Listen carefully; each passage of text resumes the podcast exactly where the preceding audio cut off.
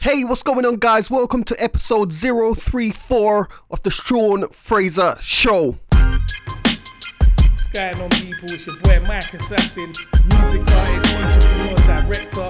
You're locked onto the Sean Fraser Show. Welcome, guys. Welcome to the Sean Fraser Show. In today's show, I have a guest all the way from Atlanta. in my band driving one time and I heard Crazy Cousins playing. Hey, hey, hey, what's going on, guys? I hope everyone is super well. Um, so, welcome back to the Sean Fraser Show. I'm so happy you've decided to join us um, today.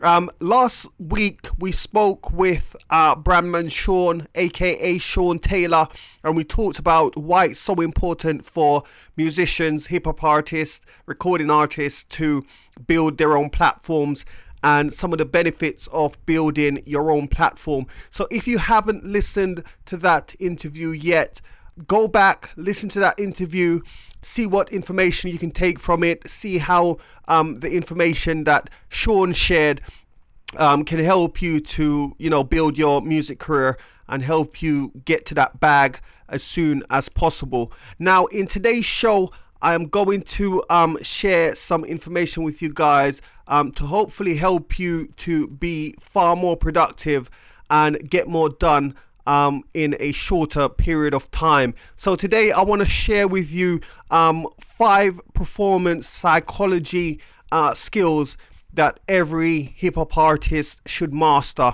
Now, making music is all well and good, but as we all know, there's more to becoming a successful recording artist than just practicing or making more music. And you can learn all the skills in the book, you can perfect as many techniques as you want. But if you don't have certain psychological skills in place, then all this effort would have been wasted. And oftentimes, you know, as recording artists, um, as music creators, we can completely neglect the psychological aspects of what we do. And you know it's it's tough to measure them because you know they're not physical, so you can't see them, you can't touch them, you can't feel them. But despite that, they are important and they should be considered. So, without further ado, here are five performance psychology skills that all hip hop artists should practice. Okay, so number one, energy management. So, listen, we all know that being a musician is a tiring career. Now, between the long hours on the road, if you're performing, the late nights in the studio, and the business side of it, all this can really take a toll on the body and on the mind. So it's common for you to feel exhausted or even burn out sometimes. Now, when it comes to actually thinking about energy management, it's important to sort of think about yourself first in terms of are you practicing mindfulness? Are you taking care of your body? Are you taking care of your mind? And are you reducing your stress level? Because your ability to manage your energy in an efficient way will avoid the stresses that comes with being a recording artist and will also avoid burnout, which is something that, you know, a lot of artists, producers, and people involved in music experience from time to time. Now, I am a big advocate of meditation. I think meditation helps to clear the mind and it helps to de stress your mind and get you focused on your priorities. So, if you're doing any meditation technique, then you know, great on you because I think you know it really helps to to clear the mind. And if you're not, doing any meditation practice, you know, give it a try. Go onto YouTube, find a, a video, a 10 minute video or something, go somewhere quiet and just meditate for 10 minutes before you start your day. You will find that this has a significant impact on your day. Believe me, I do it every day and it really has changed my lifestyle and changed the way I live. So, manage your energy efficiently, find ways to reduce your stress, find ways to manage your time more efficiently, and find ways to put yourself first in terms of your mind, your spirit, and your body. And that way, by managing your energy, you'll have more energy to give back to your craft. Okay, so number two. Number two is resilience.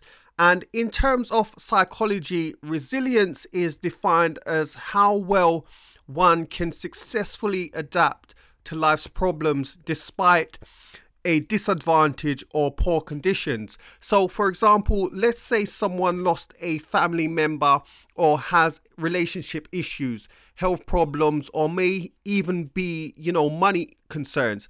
All these issues lead to stress. I'm sure you'd agree. Resilience is not a rare skill. You know, everyone has some level of resilience, but it's less of a trait and more of a process.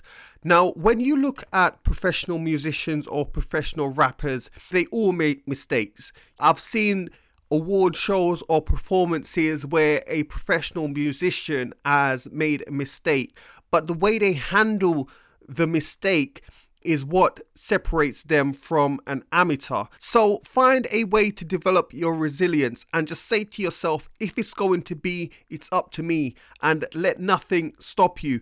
I mean, the difference between a a musician that plays at a local bar and a musician that is successful and selling music is resilience in some part. So you can develop that resilience too get into the habit of practicing resilience and increasing your resilience level. Now, number three, confidence.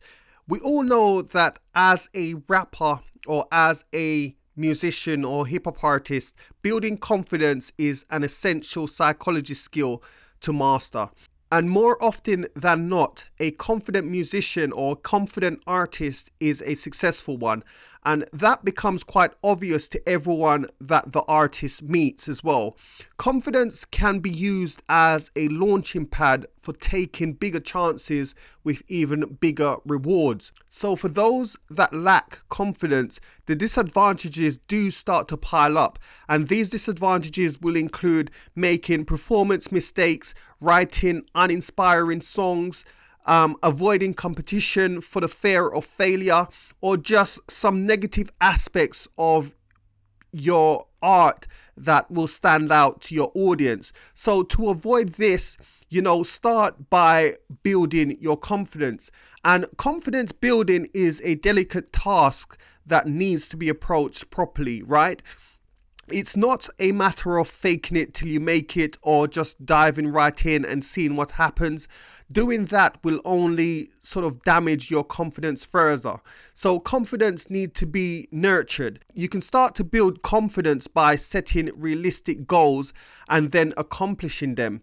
And what happens is once you start accomplishing these goals, your confidence will start to increase and you will see yourself in a more positive, powerful light. So, confidence takes time you build it up slowly by building your confidence muscle, shall we say. You know, it's like going to the gym, right?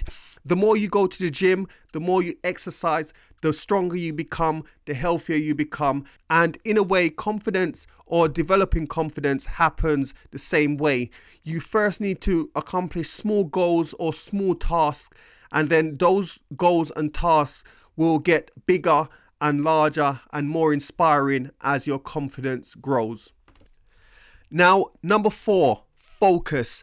We've all seen this movie a million times, right? When I was growing up, I used to watch a lot of kung fu films, and I remember vividly the old wise samurai master teaching the young warrior the importance of focus, of mastering focus.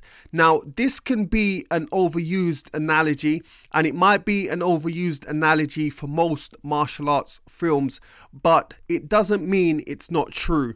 The same wisdom can be applied to music. Focus requires you to quiet the mind, you know, to focus on one thing or one or two things until those things are fully formed or you've achieved the, those results that you're after. Now, at any given time, there might be several different thoughts going through your head that distract you from the moment, and these thoughts will take you out of your zone, and the music will suffer for it.